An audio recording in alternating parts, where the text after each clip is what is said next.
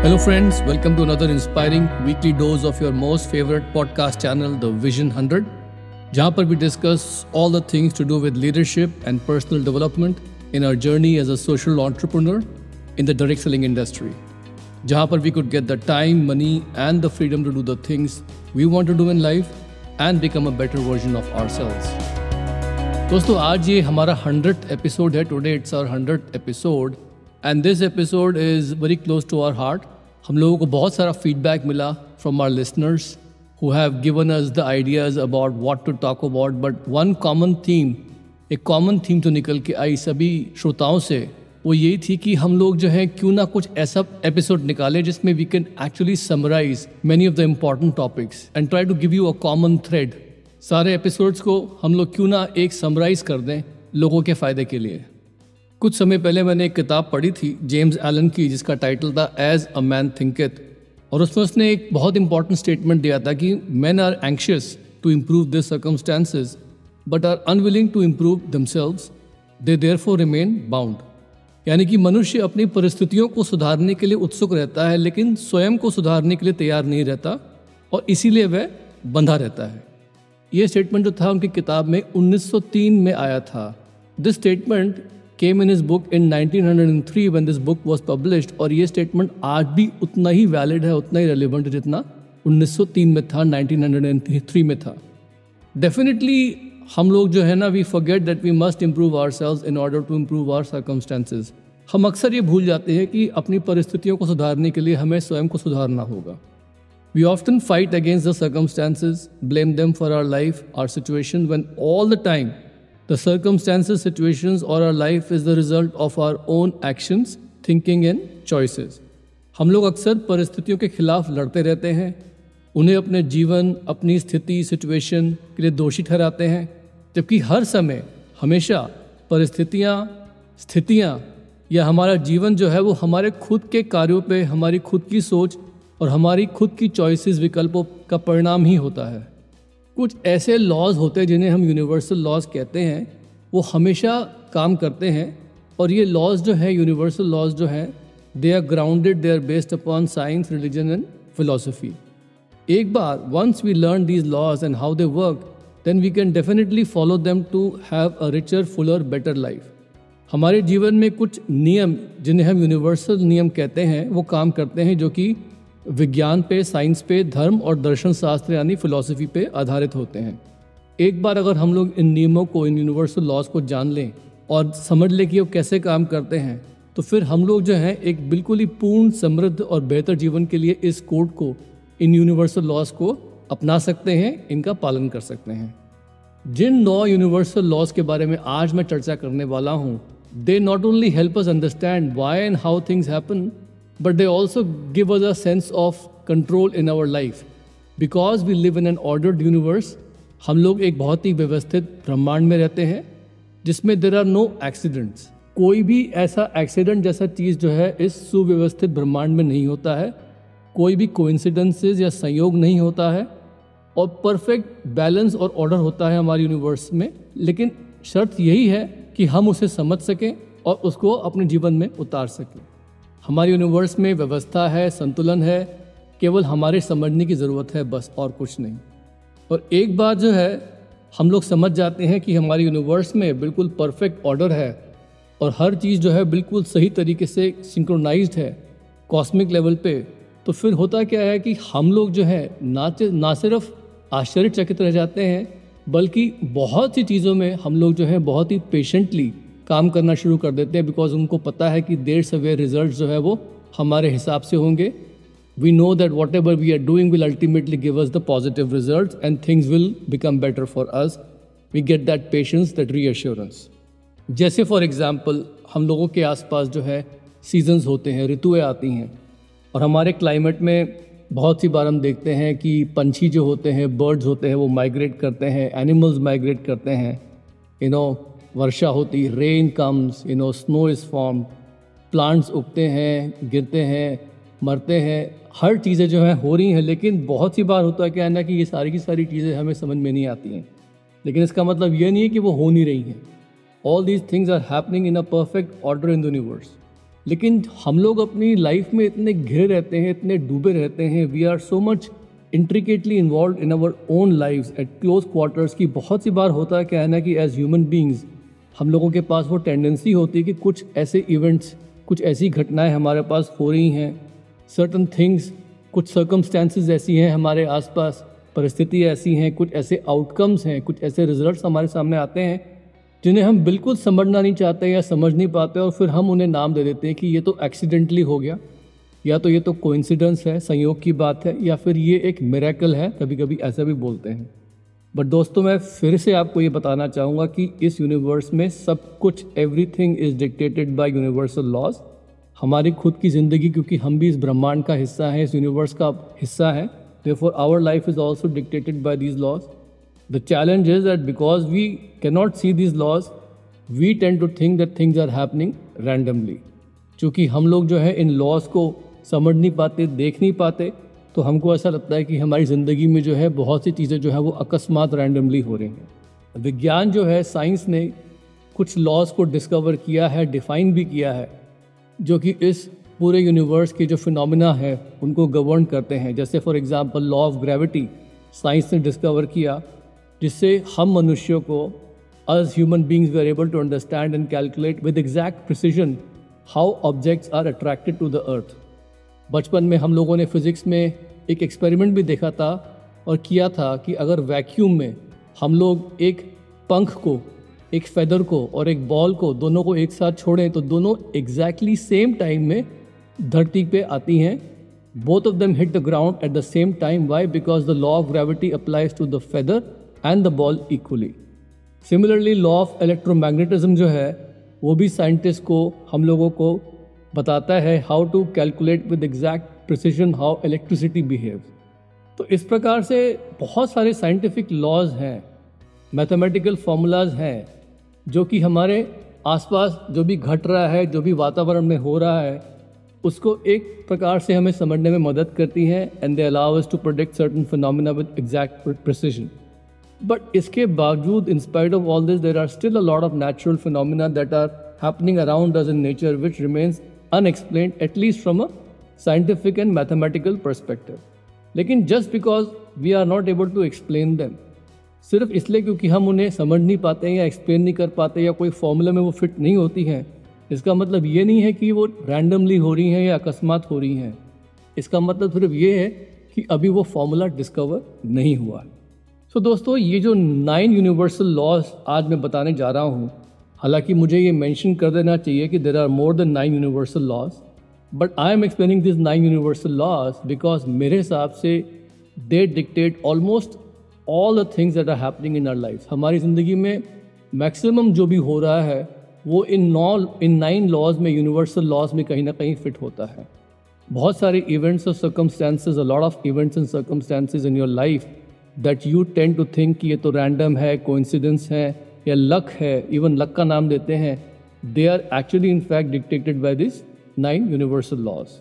there are no accidents nothing is random in this perfectly orderly universe जिस तरीके से हम लोग जो है इलेक्ट्रिसिटी को देख नहीं सकते,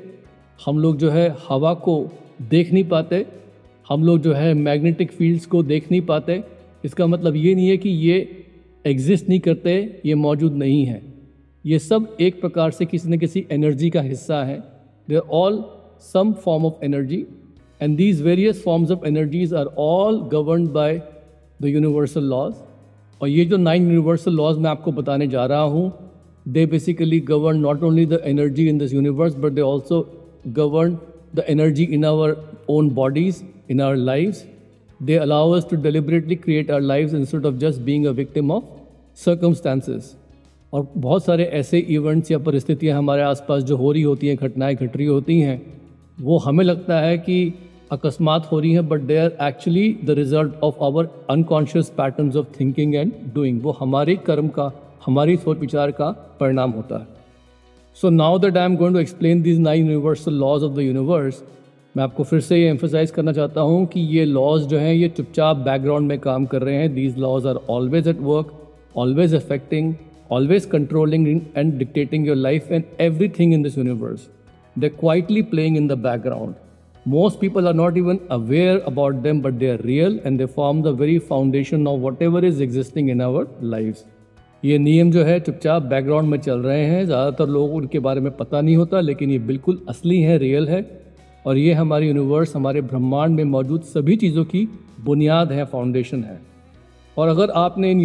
यूनिवर्सल लॉज को, इन नियमों को समझ लिया और उनके बारे में आप सचेत हो गए you become aware of them then it will help you understand your life and everything in your life in much greater depth सबसे पहले मैं बात करूँगा लॉ ऑफ़ वाइब्रेशन की। लॉ ऑफ़ वाइब्रेशन जो है it is one of the most powerful laws to understand specially when it comes to manifesting यानी हम लोग कभी कभी सुनते हैं ना, पढ़ते हैं ना कि हम लाइफ में बहुत कुछ चीज़ें या परिणामों को मैनिफेस्ट कर सकते हैं तो उसके पीछे लॉ ऑफ़ वाइब्रेशन जो है बहुत इंपॉर्टेंट है समझना। लॉ ऑफ़ वाइब्रेशन क्या कहता है कि everything in this universe is vibrating at a certain frequency कुछ भी हमारे को जो हमारे यूनिवर्स में दिखता है कि ये सॉलिड ऑब्जेक्ट है एक्चुअली उसके सब अटोमिक लेवल पे वो सिर्फ़ पार्टिकल्स हैं जो वाइब्रेट कर रहे हैं and it's basically like a mass of energy which is having a very high rate of vibration हमारे थॉट्स जो है वो भी एक फॉर्म ऑफ़ एनर्जी है। और हमारे हमारी जो थॉट्स हैं, किस प्रकार की थॉट्स आती है, हमारे माइंड में किस प्रकार के विचार आते हैं, वो ये तय करती है कि किस प्रकार की फ्रीक्वेंसी हम लोग जो है वो जनरेट कर रहे हैं। The thoughts and the quality of thoughts that we have they will dictate what frequency we are generating and what frequency we are surrounded in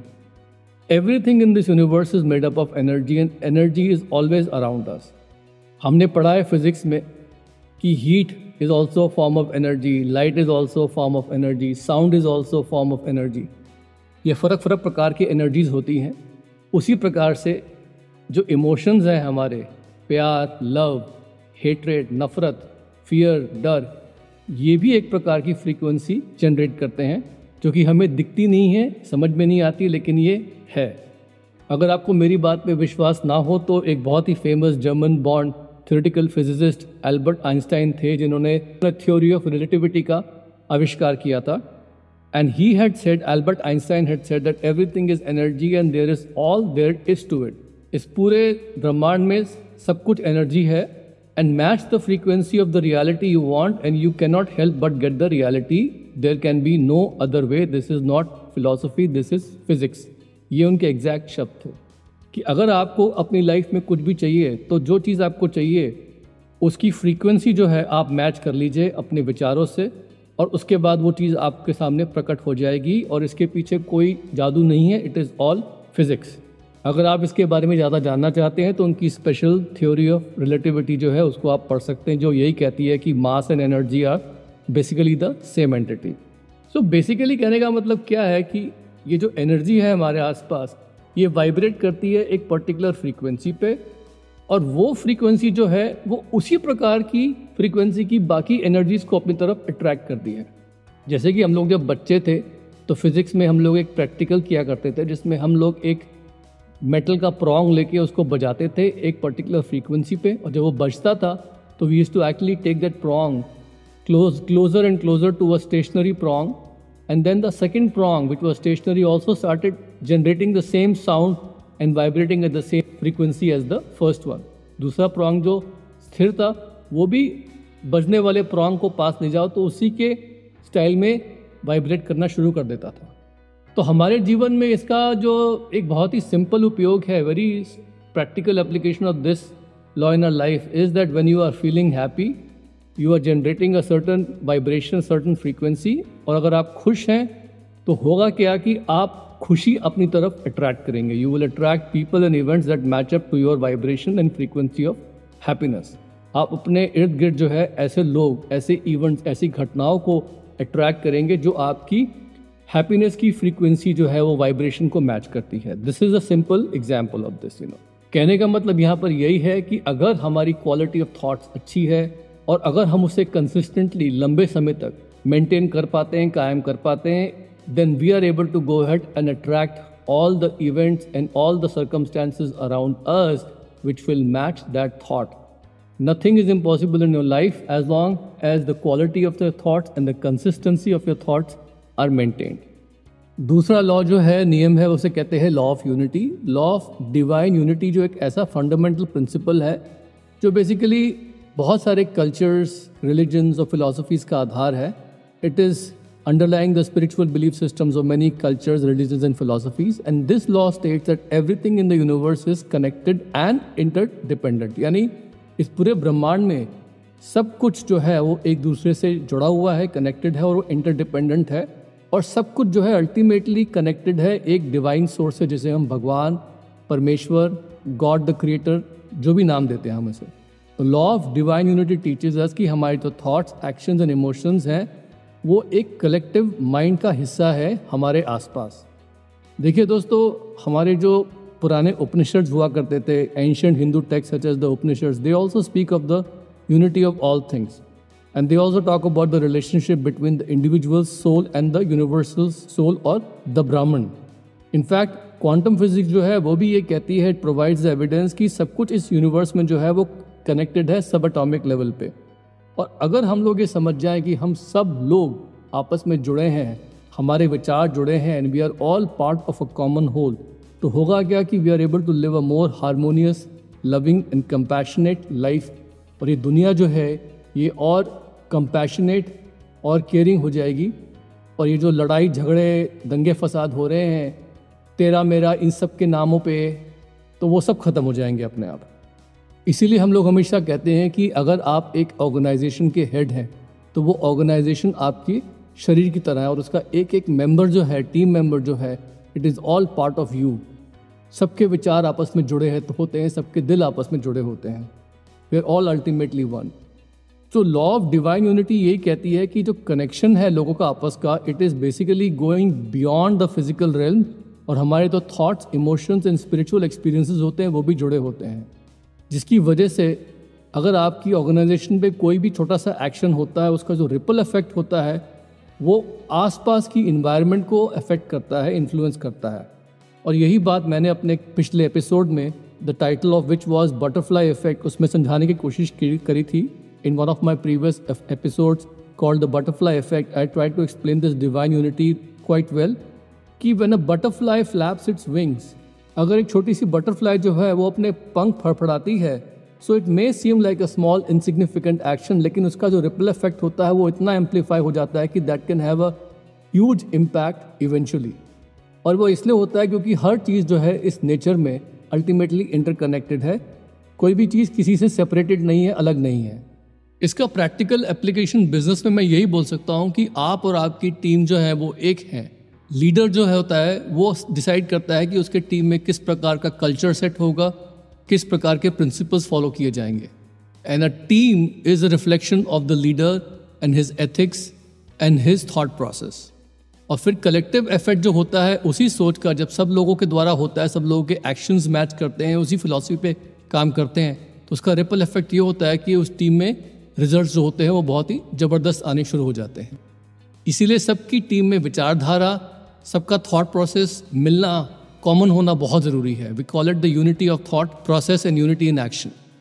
तीसरा लॉ जो है, वो है law of action and reaction या फिर law of cause and effect और उसका simple सा एक्सप्लेनेशन यही है कि हर एक्शन का एक रिएक्शन होता है। हम लोगों ने बचपन में पढ़ा भी था, हमारी फिजिक्स की क्लास में। जो लॉ ऑफ़ ग्रेविटी होता है, वो यही बताता है कि there cannot be any movement without some action अगर हम पैदल चलते हैं इस धरती पे तो पहले फोर्स धरती पर जाता है हमारे पाँव द्वारा, और जब धरती हमारे पाँव पर रिएक्शन देती है, उससे हम अपने आप को आगे बढ़ा पाते हैं। तो there is always action and reaction अगर हम इसे अपनी ज़िंदगी में अप्लाई करें तो इसका मतलब यही है कि we cannot create anything without some level of action यानी हम अपनी ज़िंदगी में कुछ भी क्रिएट नहीं कर सकते, कुछ भी रिज़ल्ट लेके नहीं आ सकते, जब तक उसके पीछे कुछ ना कुछ एक्शन नहीं होगा। जो भी हमारी ज़िंदगी में हो रहा है the result of everything that is happening in our life is all coming from either your actions और योर इन एक्शन जो भी हमारी ज़िंदगी में घटित है, जो भी हम हासिल कर पा रहे ज़िंदगी में, वो सब नतीजा है हमारे कर्मों का या फिर हमारे निष्कर्मों का, जो काम हम नहीं कर रहे, उसका नतीजा है। Law of cause and effect यही कहता है कि हर इफ़ेक्ट के पीछे एक कॉज जुड़ा है। बहुत सी बार क्या होता है कि हम लोग अपनी ज़िंदगी में कुछ चीज़ों को देखते हैं और लगता है कि ये तो लक है, अकस्मात हो गया। नहीं, कुछ भी रैंडम नहीं है। ये लॉ यही कहता है कि जो भी हम देख रहे हैं हमारी ज़िंदगी में, वो इफ़ेक्ट है और उसके पीछे जो कॉज है, हमें उसको ढूंढना पड़ेगा। और अगर हमें अपना ज़िंदगी में कुछ भी चेंज करना है, कुछ भी ठीक करना है तो हमें उसके पीछे जो अंडरलाइन कॉज है, उसको चेंज करना पड़ेगा।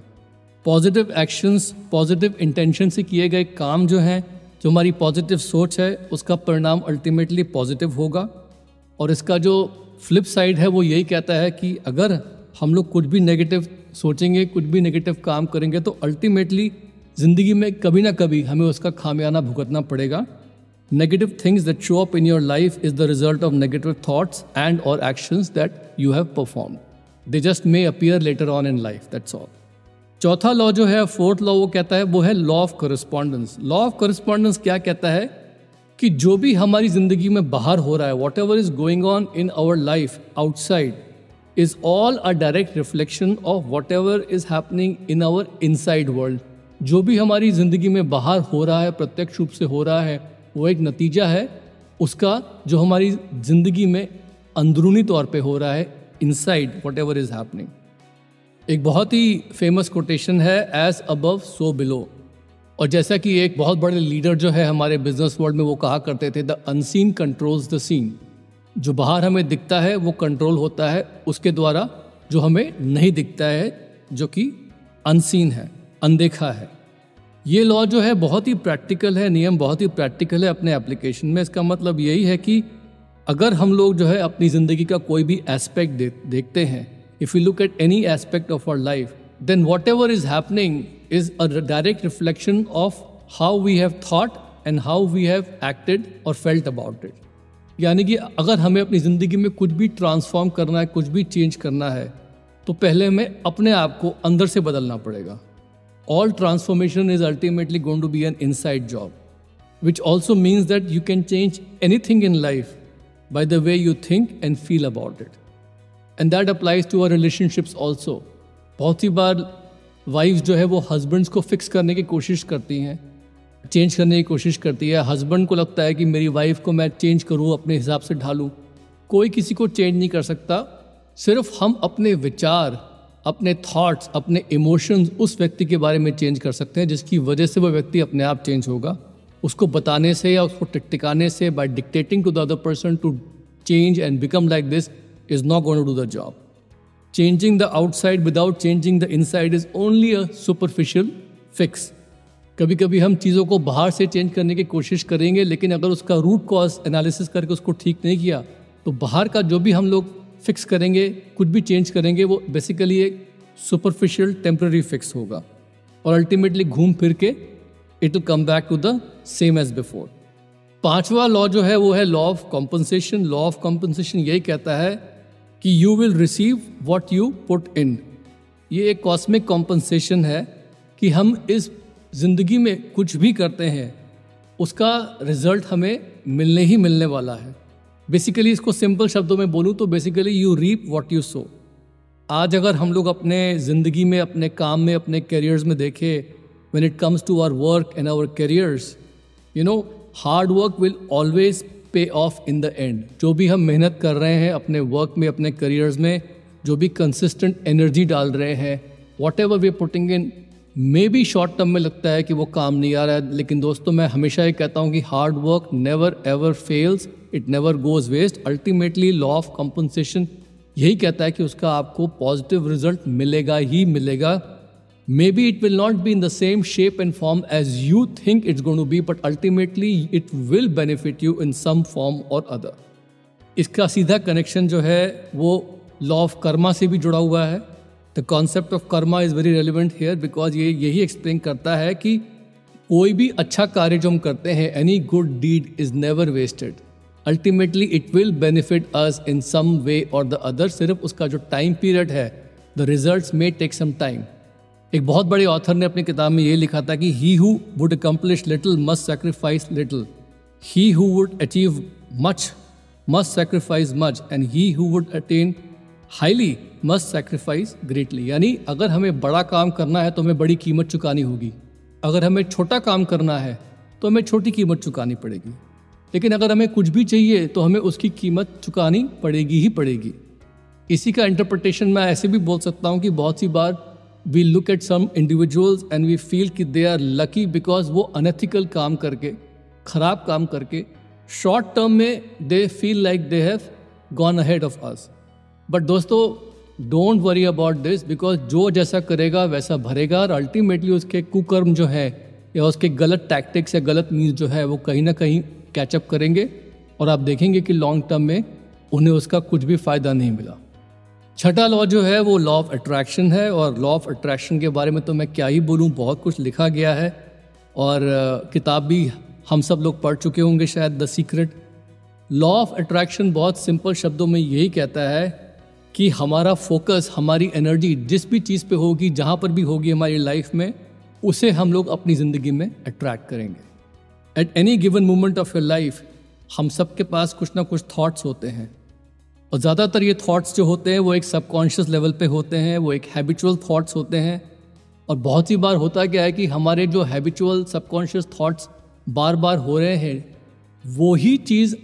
जाने अनजाने में हम लोग अपनी लाइफ में अट्रैक्ट कर लेते हैं। सिंपल शब्दों में बोलूँ तो man move in the direction of his most dominant thought pattern मनुष्य जो है अपनी ज़िंदगी में उसी दिशा में मूव करता है, जाता है, जहाँ पर उसकी सबसे ज़्यादा डोमिनेटिंग थॉट्स होती हैं therefore by deliberately choosing new thoughts अगर हम लोग जानबूझ के अच्छे विचार बार बार कल्टिवेट करें, उन पे फोकस करें, उनके अनुसार कुछ एम्पावरिंग एक्शंस लें if we focus on those empowering thoughts and take empowering actions upon them we can start beginning to transform our lives. It's all happening through the power of thinking and using the law of attraction wherever and whatever you place your energy and your attention on that will be attracted into your life सातवा law जो है, वो है law of perpetual transmutation of energy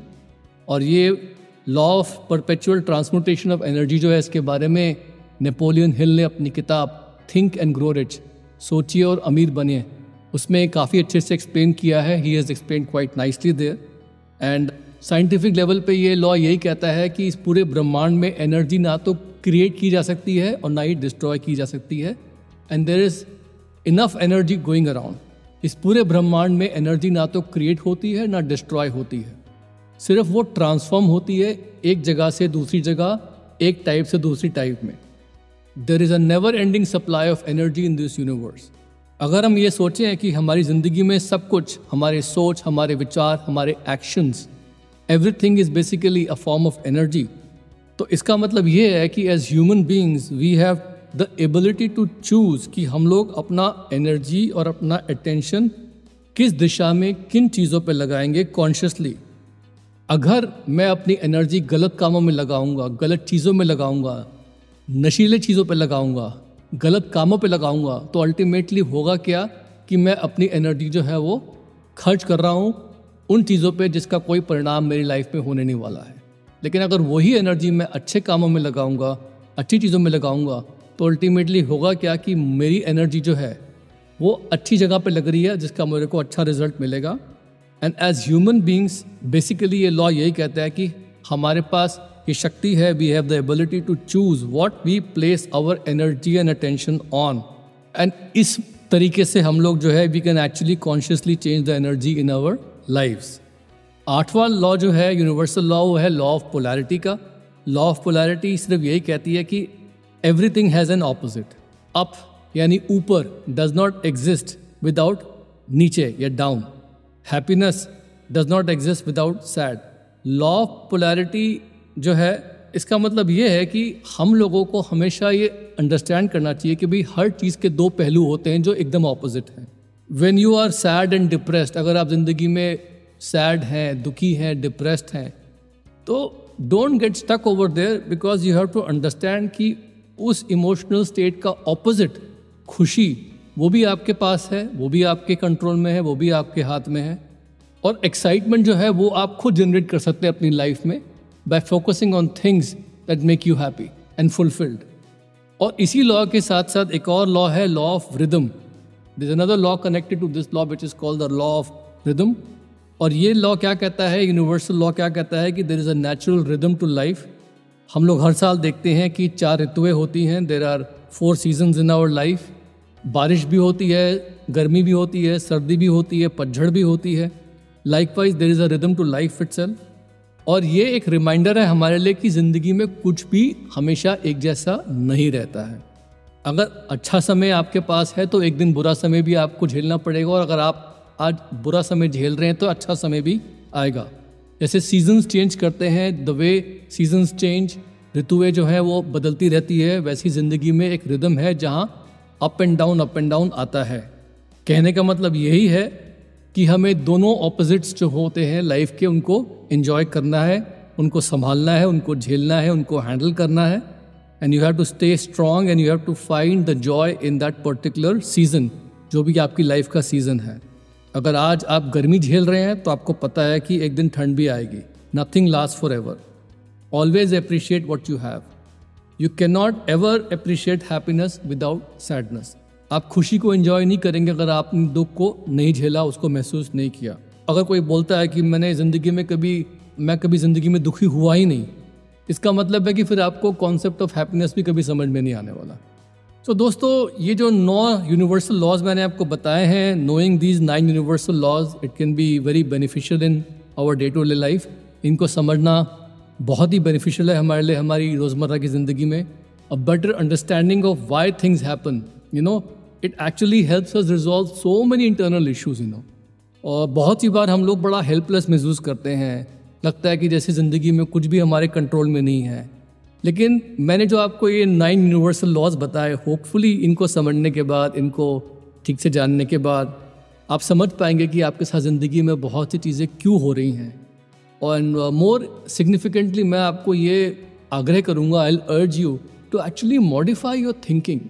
that's very important because ये साल this year is coming to a close now